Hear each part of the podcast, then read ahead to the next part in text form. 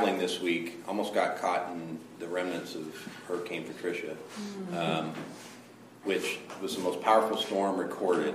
That doesn't mean it's the most powerful storm, it just happened to be the most powerful one that they have records of. And uh, when it was hitting the, the coast of Mexico, I was in Dallas, Fort Worth, and was getting the deluge there of lots and lots and lots of rain and thunderstorms and stuff like that. And so I ended up getting waylaid in my journey uh, had to spend the night there, and fortunately it was only one. Um, and so I'm sitting there frustrated and just you know steaming. Actually, decided American Airlines was the worst airline in the world. I've probably decided that a hundred times before, but nonetheless, there I was, and uh, what do I do? Well, I got some pizza, some comfort food, and I sat down at nine o'clock at night, flipping through the channels, and I came to. Uh, Bill Maher. I don't know if you know who he is, but he's a, a incredibly liberal, uh, very profane uh, person, and um, he happened to have a couple of people on his show, and his target is, uh, in many ways, Christianity, religion of any kind. But he takes special shots at Christians because he thinks we're incredibly dumb Hmm. And, uh, and his guests that evening were Richard Dawkins, who I thought I read a rumor that he had passed away. Well, he evidently has not. He's still alive and, and well and uh, spouting his liberal theology. And then uh, the guy who did redid the Cosmos program after Carl Sagan passed away. So if you remember, Carl Sagan did the show Cosmos, and uh, the great statement from that show is the cosmos, all it is, all that has ever been, all that will ever be right? That the cosmos is eternal and that it is the uncaused cause. And uh, so this new uh, physicist, and I can't remember his last name, his first name's Ben. You've probably seen him. He's a, a very um, easy speaking uh, physicist, and he's, he's uh, anyway, he's the, the, the, current voice for uh, humanism and naturalism in the world. And of course, he is right in line with that liberal um, idea that there is no God and that those who believe that there is a God are totally foolish. And, uh, and of course, then they speak about politics and all other sorts of things in their foolishness. And I, I, I read this psalm and I read, I love the Lord because he hears my voice and my supplications, because he has inclined his ear to me. Therefore, I shall call upon him as long as I live. And I'm thinking, man, I have such a great comfort. And it angered me so much to think that there are those that are spewing this kind of naturalistic philosophy and humanist philosophy and capturing so many that are caught in the world. And that when I read of God's great deliverance and his salvation and what he's done, it encourages me. So I was able to go to bed that night. And, and I'm back today, so I'm very grateful for that. Um, we're studying Ephesians, and uh, one of the great uh, Christian uh, theology uh, books in the New Testament. Uh, who wrote Ephesians? Paul. Uh, when did he write Ephesians? Pop quiz. after his first trip. Well, it was after his first trip.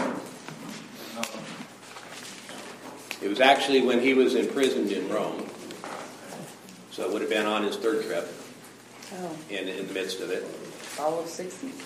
Fall of 60, yeah. Yeah, she's cheating. She's looking at the notes. Um, and he wrote it, um, and it, it's a very uh, general letter, right? And what's the major theme that we're focusing on in Ephesians?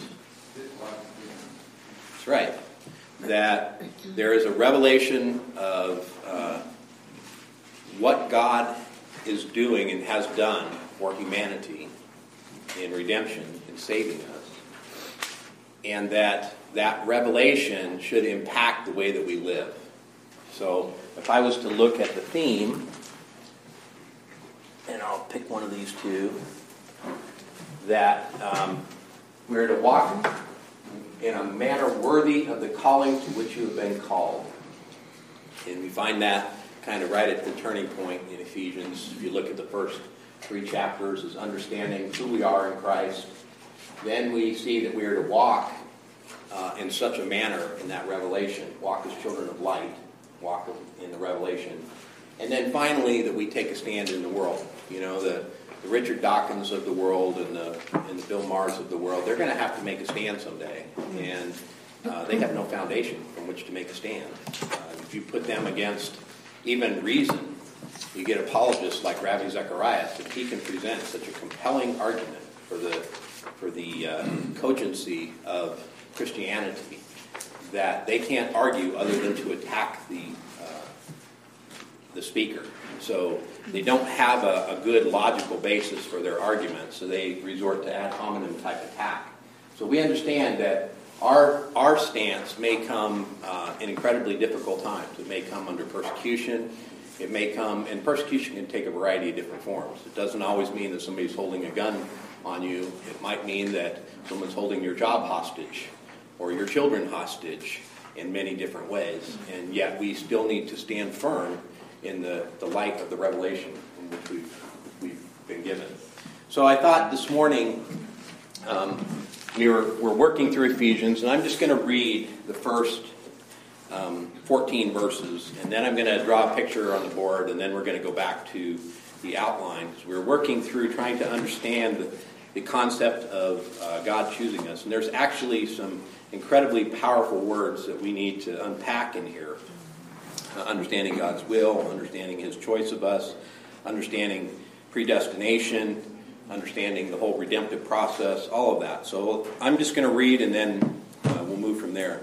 Paul, an apostle of Christ Jesus, by the will of God, to the saints who are at Ephesus and who are and who are faithful in Christ Jesus. Grace to you and peace from God our Father and the Lord Jesus Christ. Blessed be the God and Father of our Lord Jesus Christ, who has blessed us with every spiritual blessing in the heavenly places in Christ just as he chose us in him before the foundation of the world, that we would be holy and blameless before him. In love, he predestined us to adoption as sons through Jesus Christ to himself, according to the kind intention of his will, to the praise of the glory of his grace, which he freely bestowed on us in the beloved. In him we have redemption through his blood, the forgiveness of our trespasses, according to the riches of his grace which he lavished on us.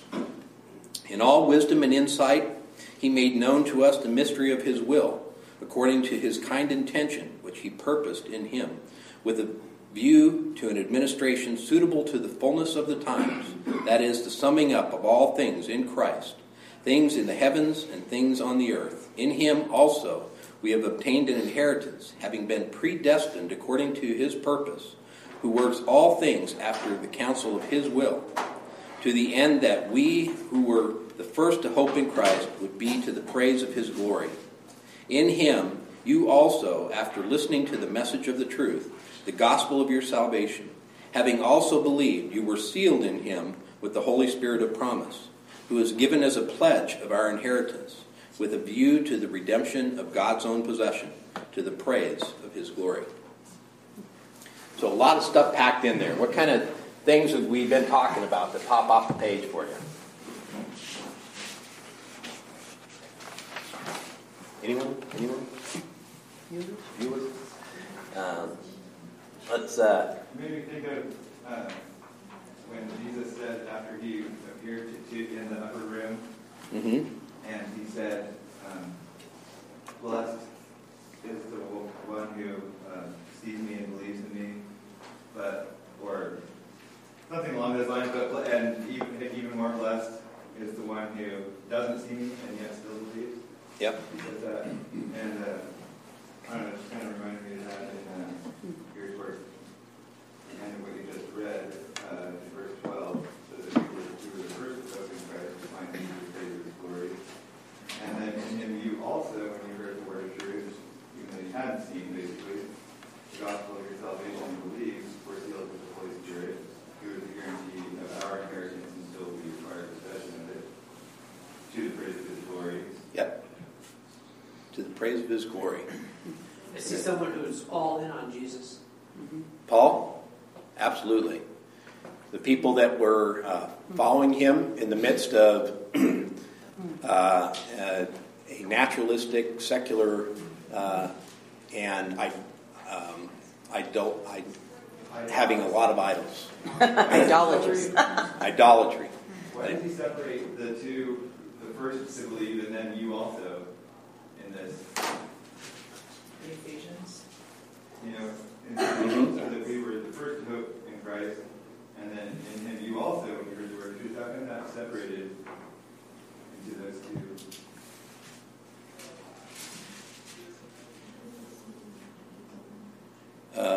To um, And then you. who the we. So you're asking the question in verse 12. Who is the we? No, not who the we, why is the we, why, who is the apostles, right? Right, Okay, right, right. So, why- so the apostles are first-hand witnesses, right? They're eyewitnesses of who Christ is, that the revelation of the man Jesus as the Son of God, fully God, fully man, who made by his choice, because he loved us, laid down his life. No one took it from him but he laid down his life. He came from the Mount of Transfiguration where he had achieved um, that perfection which Adam lost. Right? He was uh, unsullied and inso- unsoiled in any way by the world and by sin. He was without sin and able to stand in the presence of the Father as a man. And yet he chose to discuss with the prophet and the priest what he would do to redeem humanity, that he would actually lay that down. And we read about that in Philippians. So let me just give you the, the right language so you know it's not mine.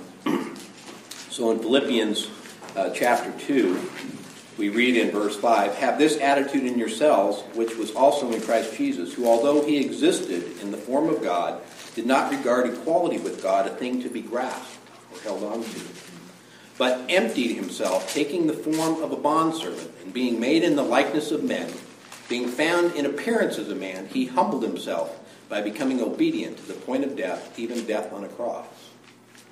Right? So that's what they were first-hand witnesses of. Paul was a first-hand witness after the fact, in the sense that um, he may or may not have been in Jerusalem at the time of Christ's crucifixion. We don't know. We don't hear that he was an eyewitness of the death and resurrection at that point in time. However, he was definitely an eyewitness of the risen Christ, and that Jesus knocked him off his high horse, or his low horse, depending on how you view his stature. And he had an, uh, a first-hand eyewitness interaction with the risen Lord, and it totally transformed his life. So that would be the we who were first, right? Now, everybody subsequent is like you read about, where um, you know we've got Philip in, in John chapter 14 saying, you know, show us and we'll believe. And says, oh, now we believe. He says, well, blessed are you, you know, now that you believed. But blessed are those who have not seen and yet believe, right? That's us. So we're all witnesses of the power of Christ through the Holy Spirit in our lives that He has chosen us. That's what we're reading about in Ephesians. He has blessed us with every spiritual blessing in the heavenly places in Christ, just as He chose us in Him before the foundation of the world, that we would be holy and blameless before Him. With every spiritual blessing, does that mean like, uh, like eternal life, like the quality of eternal life? Yes, so understanding eternal life is not just uh, qualitative, but or quantitative, but qualitative. In other words, it's not just unending days as a series of time, Like looking at the clock? but rather a quality, right? That it's actually life connected to God Himself. It is His life in us, and and that's uh, it's hard to get our head around that. That's an abstract idea because of the way that we have this corporeal bodily form, and we were designed to to be um, have the image of God, and yet ex- be the expression of that in His creation. So there's a communion, a special kind of communion that exists between God and man. And when God uh, created us, what did He say? Good. This is not just good, Very good. this is very good. Right? And that actually leads me to where I want to go next. I'm going to turn this off for a moment. I'm going to raise the screen, hopefully in a way that I can pull it back down. There we go. Okay. So, here's God, and here's man. Man is not God. God created man. So, um, and we're not evolved, and the cosmos is not all that is and ever was and all that ever will be. It Rather- created itself because it needed to create itself. Pardon? It created itself because it needed to. so Right, right. So what we understand is, is that God is, right? That's what his name is. He says, I am. He is the one that is self-existent, has life within himself, and can give that to whom he chooses, right? So when we study theology proper, we under, we study the person of God and his various attributes, and we understand that um, God is spirit, as best we can understand spirit, um, that um, and we, we understand all of these different properties uh, about uh, God's being, right? That He's omniscient and omnipotent and uh, omniscient and Omnipresent. omnipresent and all of that because God is, right? And apart from God, man does not exist. So we are a creature, He is the creator. But there was this communion, I'm just going to put it here as a slash, put it as a bar, um, that exists between God and man, and God said, very, very good. Well, He said, very good. I put the extra very. That's pretty significant. What happened? We got too big for our britches. So here's where we were in the beginning. That very good thing decided that equality with God was a thing to be grasped and to reach for it. Bingo. Yeah. Yeah. and that there was disobedience. God decreed what was. Said this is reality. Oh, and by the way, um, there is no reality outside of that which I decree. All there is is death. All there is is separation from me. So if you're not um, in communion with me, you're separated from me.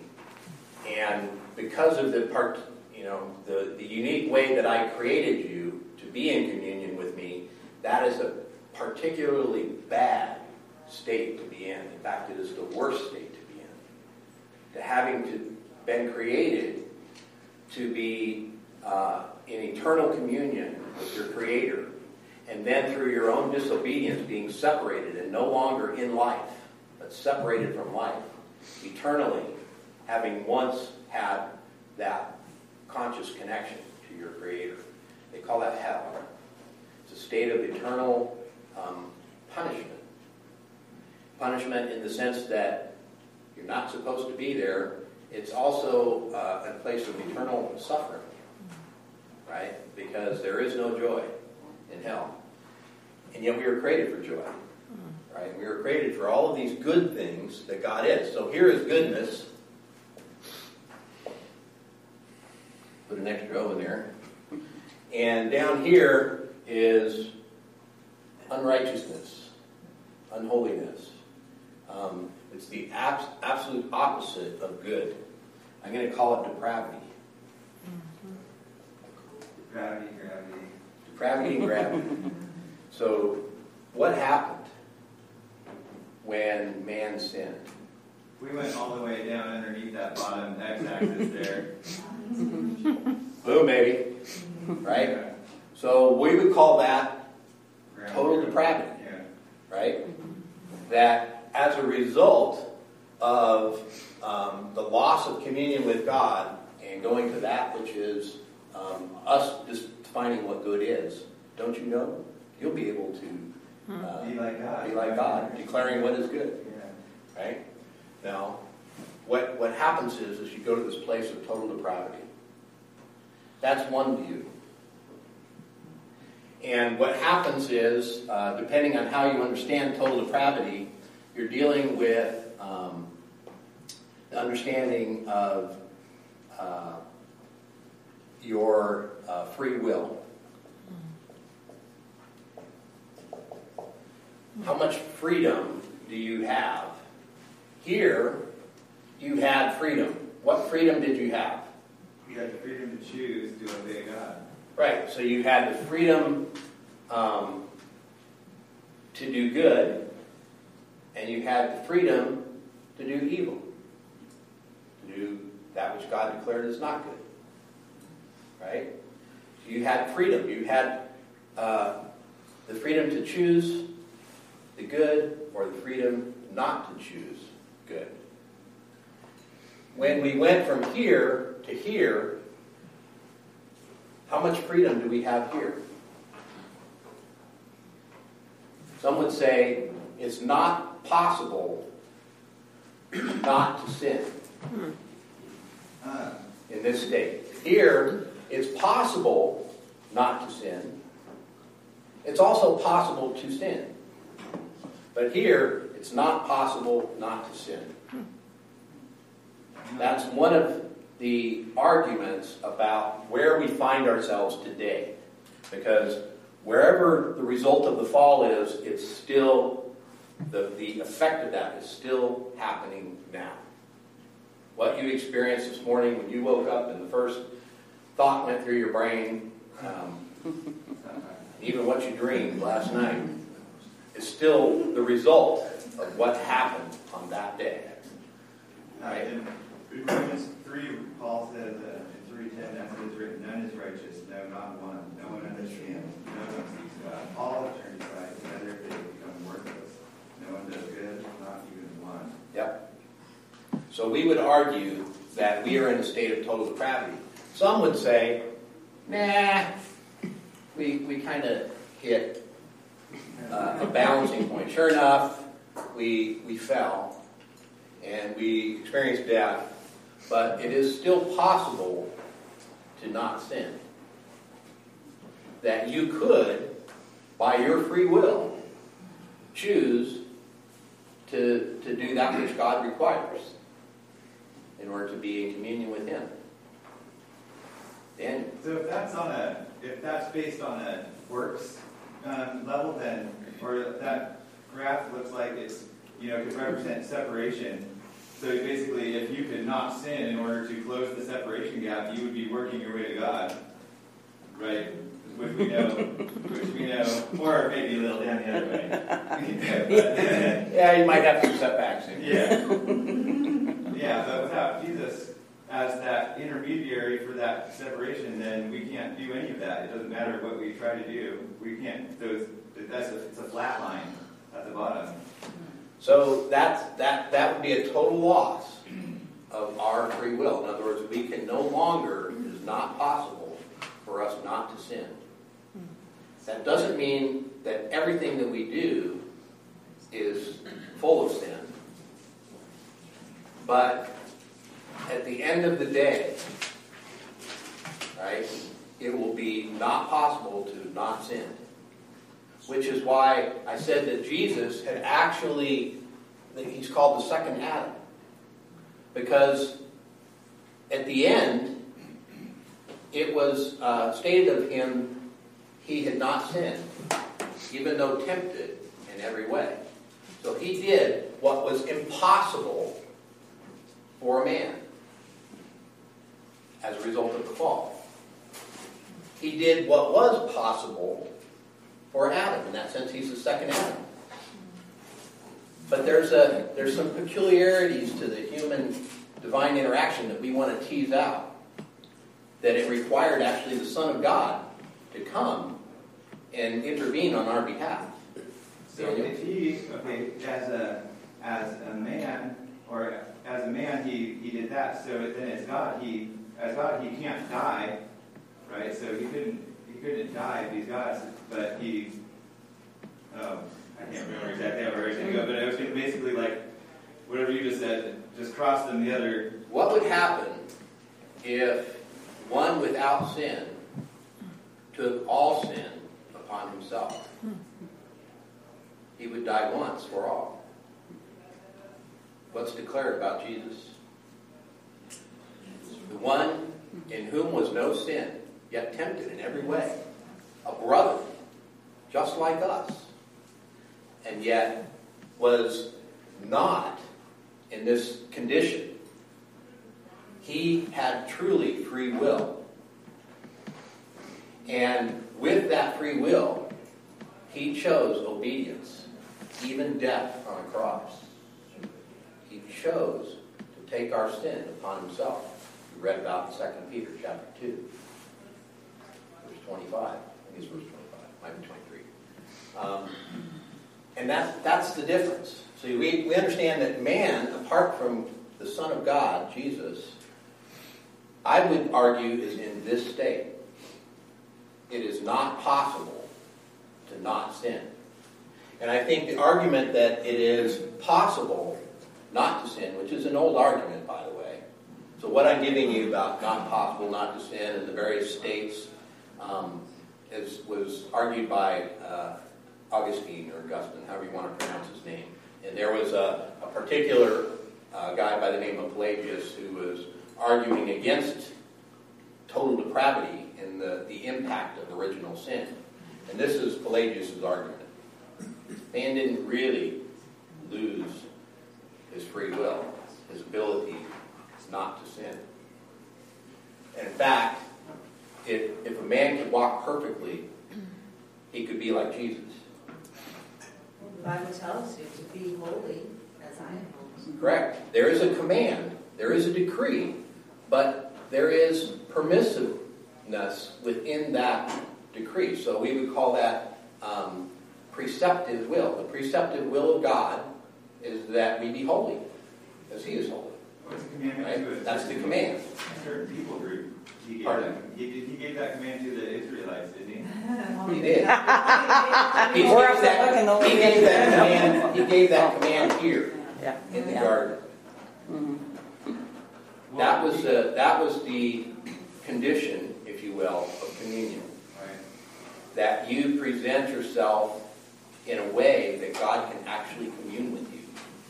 And it's for freedom that he came, so that we don't have to, we're not slaves to that depravity, so we can choose not It to is sin. for freedom that Christ sets you free, right? So we understand that there's something that happens.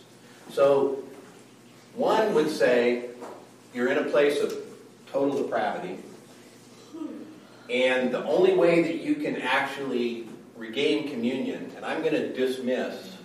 Oh, where did the eraser go? And that cabinet there probably. Okay. Down lower. Oh, I'm gonna I'm gonna throw out Pelagius' argument because I think it's I think it's a fallacious Pelagius. So, um, yeah. so some would say the only way that you can get out of this condition is if God reaches down, grabs you, and pulls you up. Right? All God.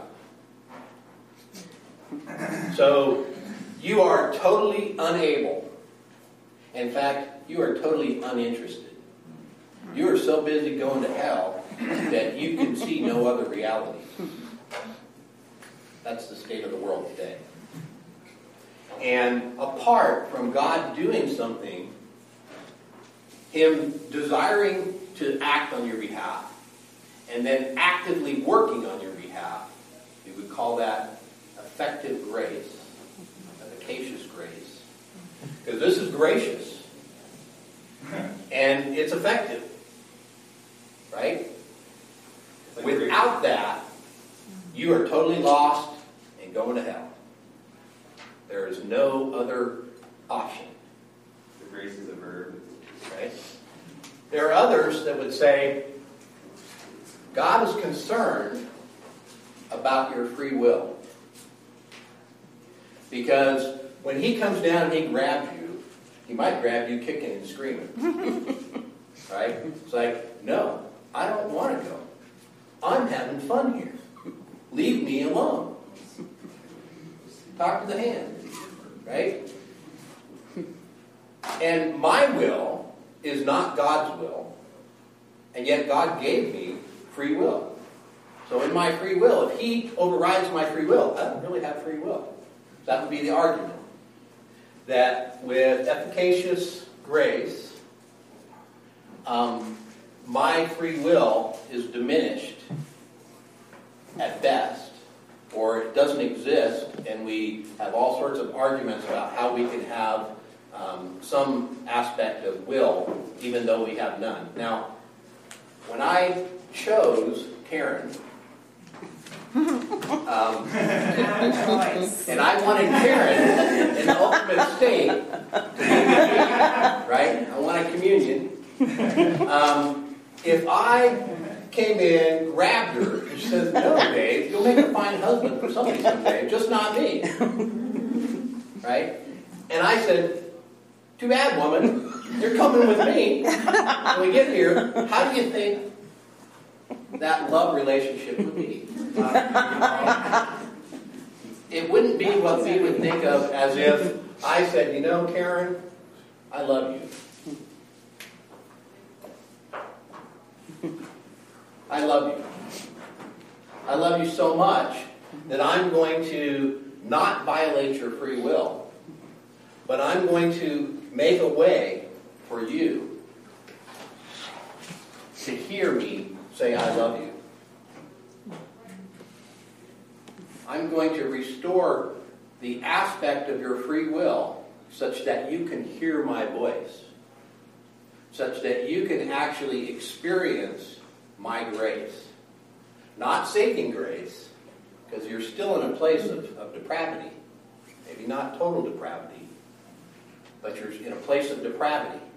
And I would say the place of total depravity when that, that wooing of God comes.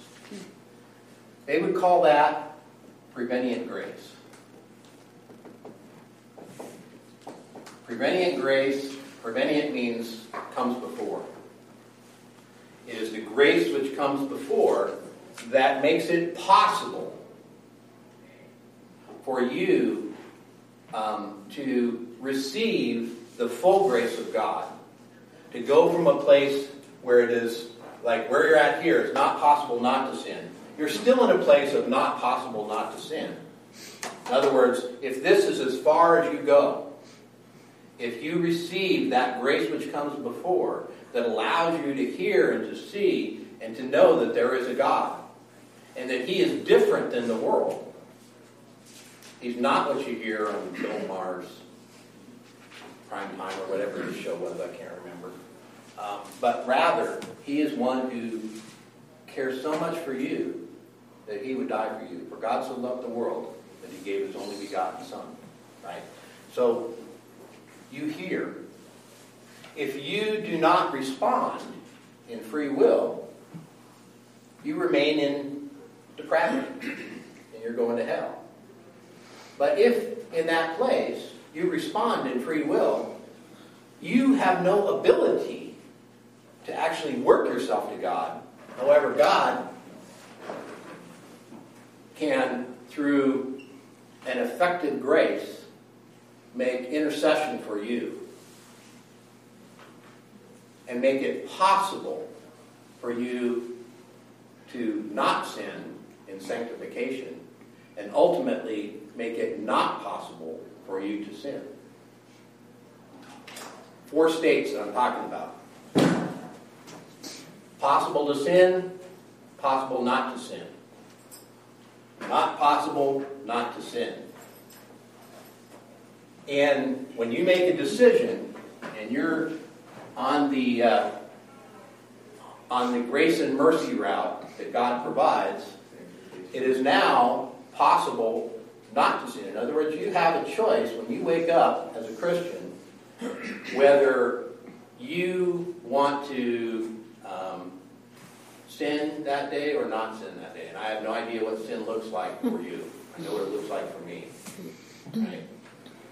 Um, and we call that a struggle with the flesh. Paul writes about it in chapter 7 of Romans. I call it the doo-doo chapter.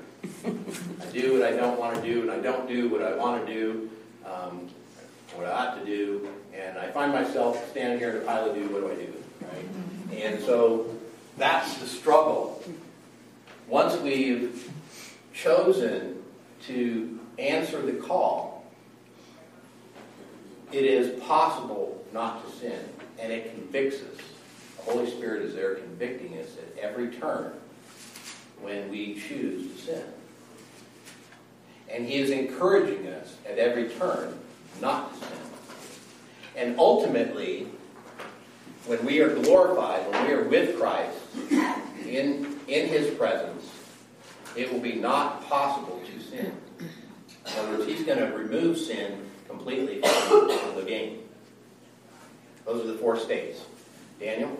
So someone who's not a believer, um, that's doing some kind of sin, um, you don't think that are they're convicted by something? You know, like they know when they're doing wrong. Like say if they're um, stealing or um, yelling at their cussing at their parents or something, they got to know like that they're. And we read about that in Romans chapter 2. Even those without the law have their conscience bearing witness to the law. Isn't that part of the prevenient grace? Is I that God believe- is I allowing believe- people to I believe kind that of. part of prevenient grace. And I would use that part of Scripture to argue for this, this model as opposed to this model here. So this model here, That you wouldn't feel guilty at all if you sinned in total depravity. Yeah. Calvinism. This model right here, called Wesleyanism. I'm, I'm not going to. Say that puts me at about a four point one. Wesleyanism. Something like that. I don't know if that's an E or what. Um, so the idea is, is that it's really an argument about free will. And it's really an argument about uh, the nature of God's choosing. Um, so in this case, what we hear is that God chooses all, in a sense, but He knows that some are not going to respond. And so in this place, um, there is no uh, effective grace. So if we were to look at this model over here, you have total depravity, unlimited, um, unconditional election, which means that you have no, no part in that. It's all God's. Limited atonement, which means that um, that atonement is applied not to broadly all humanity, but to those who are the elect. Um, irresistible calling, which is that you're coming whether you want to or not. And then perseverance of the saints, that the evidence that this is true is that in the end you persevered. So that's the the um, in a very general way, and not necessarily everything that Calvin believed. Um, that would be this uh, representation of that theological understanding, right?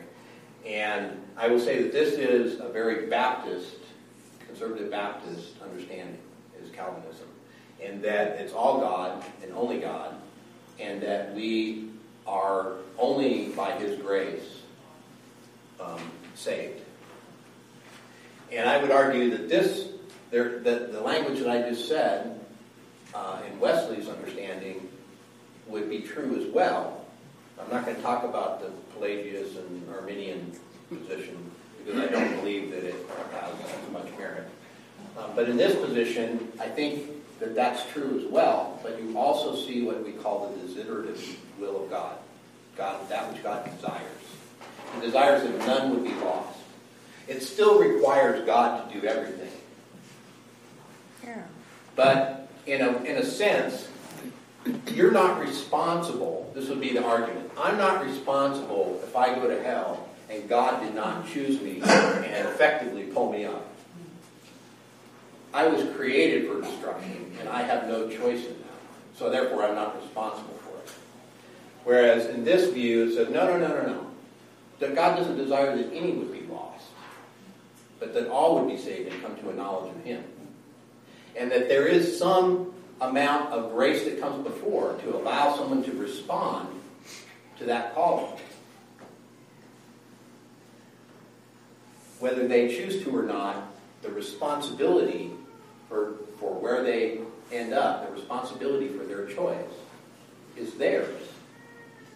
Now, Calvinists can argue that the responsibility for choice is, is ours also, and that because of the particular way that God has purposed the universe, that's just the way it is.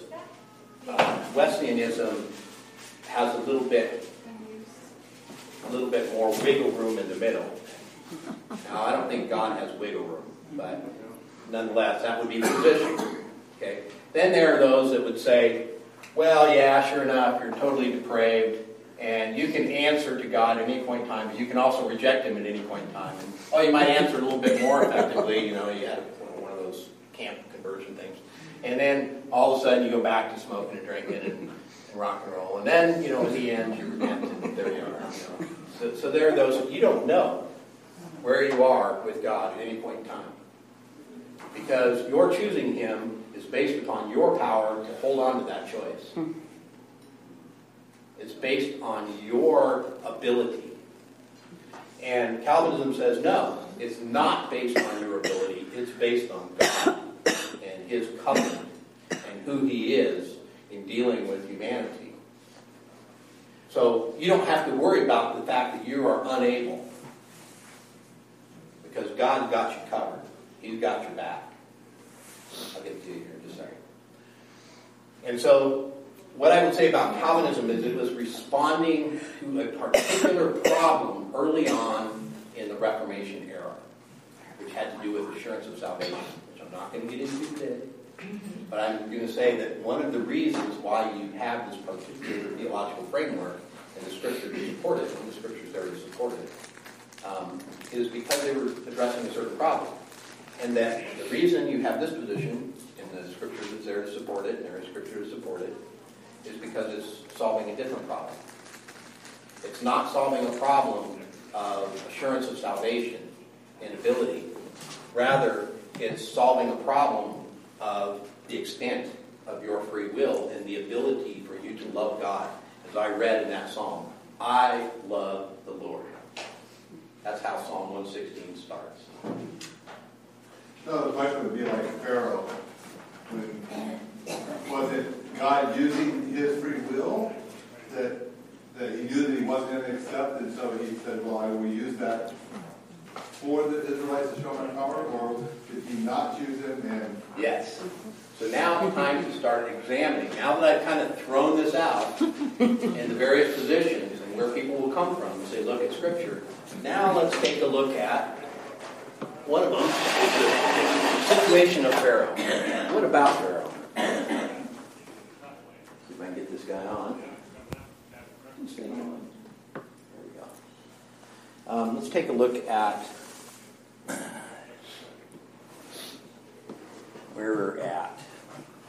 So it's talking about decree, and we're working towards election. And it's coming up.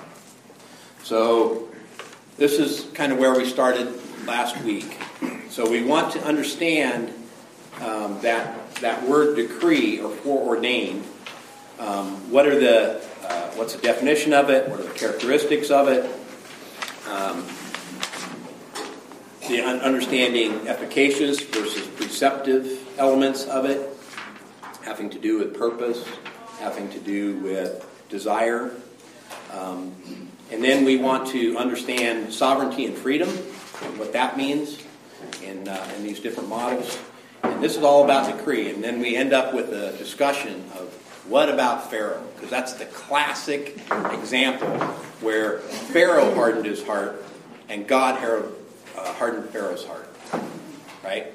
So we see that there is both happening. And that's where we're going to end up. How can both happen? Right? And what does that mean when we hear that Pharaoh hardened his heart? Well, God created him thus. Right? Would be one argument.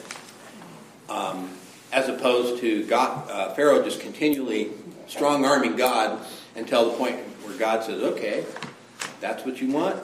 Guess what? This is what you get. That's what we read about in Romans chapter 1 as an example. Right? And so we're gonna that's where we're gonna end up. Then we're gonna talk about election. That's just so that we can get to verse 4 in Ephesians. right? Um, so let's take a look here at uh, understanding uh, decree. And here you have Ephesians 1.11. Um, you actually see this word. Um, also, we have obtained an inheritance. So that obtaining an inheritance is, that means that we are, um, as a result of adoption, we now have a future, right? So, apart from being in God's kingdom, apart from being a child of God, your, your future is in hell. Um, but now we have obtained an inheritance, having been predestined according to his purpose. That word predestined is decree. Having been decreed according to his purpose, who works all things after the counsel of his will so we want to understand God's will. That's why the very first day I passed out that thing on the different aspects of will. Uh, decretive will, that which is decreed. Uh, desiderative will, that which is desired. Uh, preceptive will, that which is commanded. Permissive will, that which is allowed but may not be desired. Um, so if you're missing that, that uh, handout's up here at the front. You can grab that. But we need to understand something about uh, God's will. And we also need to understand something about his purpose. Why is God doing this? What's the end? It's to the praise of his glory. Right? And so we need to understand what does that mean, the praise of his glory. It's like, lots of words we're going to unpack here. But let's just start with um, some key biblical teaching on, and, and I'm going to take a look and focus on Ephesians 1.11, but there are other verses that you can uh, take a look at as well. For example, if we go to Isaiah 14, how much time we got here? Isaiah 14, where we read, says, The Lord of hosts has sworn, saying, Surely, just as I have intended, so it has happened. And just as I have planned, so it will stand. That's decree. To break Assyria in my land, and I will trample on him, uh, trample him on my mountains. Then his yoke will be removed from them, and his burden removed from their shoulder. This is the plan devised against, uh, devised against the whole earth, and this is the hand that is stretched out against all the nations. For the Lord of hosts has planned, and who can frustrate it? And as for his outstretched hand, who can turn it back? Right? That's a pretty strong statement, understanding that which God has decreed. Just like in, in verse 11 of Ephesians, we have obtained an inheritance, having been predestined according to his purpose, who works all things after the counsel of his will. So, seeing those different positions that I just laid out on the board, uh, what I'd say consistent Calvinism was the leftmost position. God causes all things to happen. He is ultimately the cause of everything. Nothing happens apart from God's purpose and without His approval.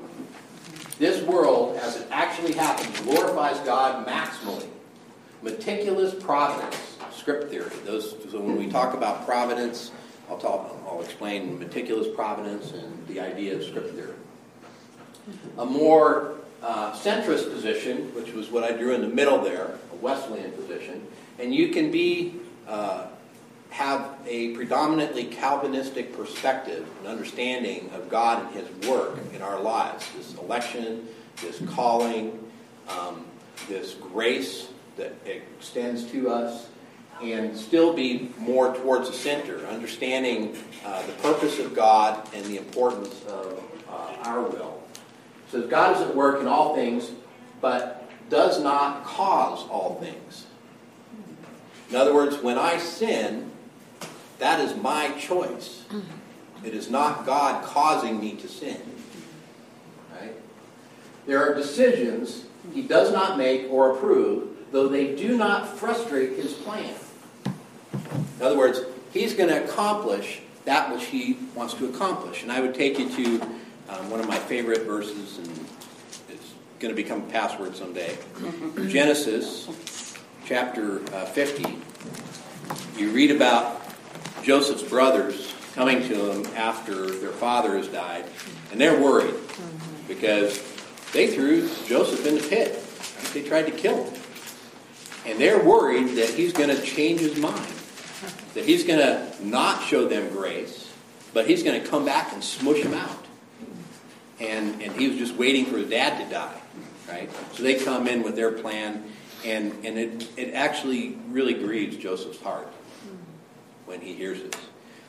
And he, he says in verse 19, he says, Joseph said to them, his brothers, Do not be afraid, for am I in God's place? As for you, you meant evil against me, but God meant it for good in order to bring about this present result, to preserve many people alive. So God has a plan which cannot be thwarted. It cannot be shipwrecked because of my decision. I can truly make a choice, but it does not affect God's ability um, to accomplish that which he desires, just like it said in Isaiah. So that would be a more moderate uh, centralist position, and in, in some views would mean that I have, in a, a sense, a greater responsibility for my action. I can't blame God. Like, I got stuck in Dallas because of an act of God. You know? I got stuck in Dallas because I got on an airplane and, and went to Dallas. And it just so happened that there was a storm coming in, right? Um, I can't blame my choices on God. Um, but nonetheless, it does not frustrate that his plan. An Arminian position, that which was to the far right, was up and down, up and down, up and down. Who knows? Let's roll the dice and hopefully we end up well. Um, God, obviously, you can see my bias here. Sorry about that. Um, God is working everywhere in this world, but doesn't interfere in free choices. He knows what's going to happen, but doesn't force things. Free will providence, free will theory. I'll talk more about that. Um, so, in that sense, it does not speak to his plan, does not speak to the purpose of God and how it cannot be frustrated. And that's, that's, a, that's a problem. In fact, it, it goes into what we would call openness theology. God is dynamically developing and adapting. In other words, when you make a choice, God doesn't know what it's going to be. And because He is the infinitely intelligent chess player, He will adapt to whatever move you make to make sure that He wins in the end. Right? That would be openness theology. That what's going to happen, God does not know. And I think that diminishes who God is. So you can surprise God. That you could surprise God. That God would be surprised, like, whoa, I didn't expect you to make it. under, openness, theology, when I walk into heaven, that's what God would say. It's like, wow, Now, there might be who would have thought that? so, you know, and, and I also don't think that it's just that God is working everywhere and my free choices um, can affect the outcome. I think that um, what God says will happen will happen, and that's very encouraging. That's why when I read Psalm 116 and it says, "I cried out to God and He saved me," based on His promise and His person, not based on my ability. That's very comforting to me, and I understand that. Uh, I also understand the wooing of God. That's, unfortunately, we're out of time. But um, we're going to take a look, and both of the, what I would say, the um, positions that I'm going to present as having merit, the meritorious positions, uh, A and B, um, agree on this definition of decree. It's God's eternal purpose based on his most wise and holy counsel, whereby he freely and unchangeably, for his own glory, ordained either efficaciously or permissively all that comes to pass. And we're going to take a look at a lot of scripture to support that. And we're going to come back to how does that affect choice.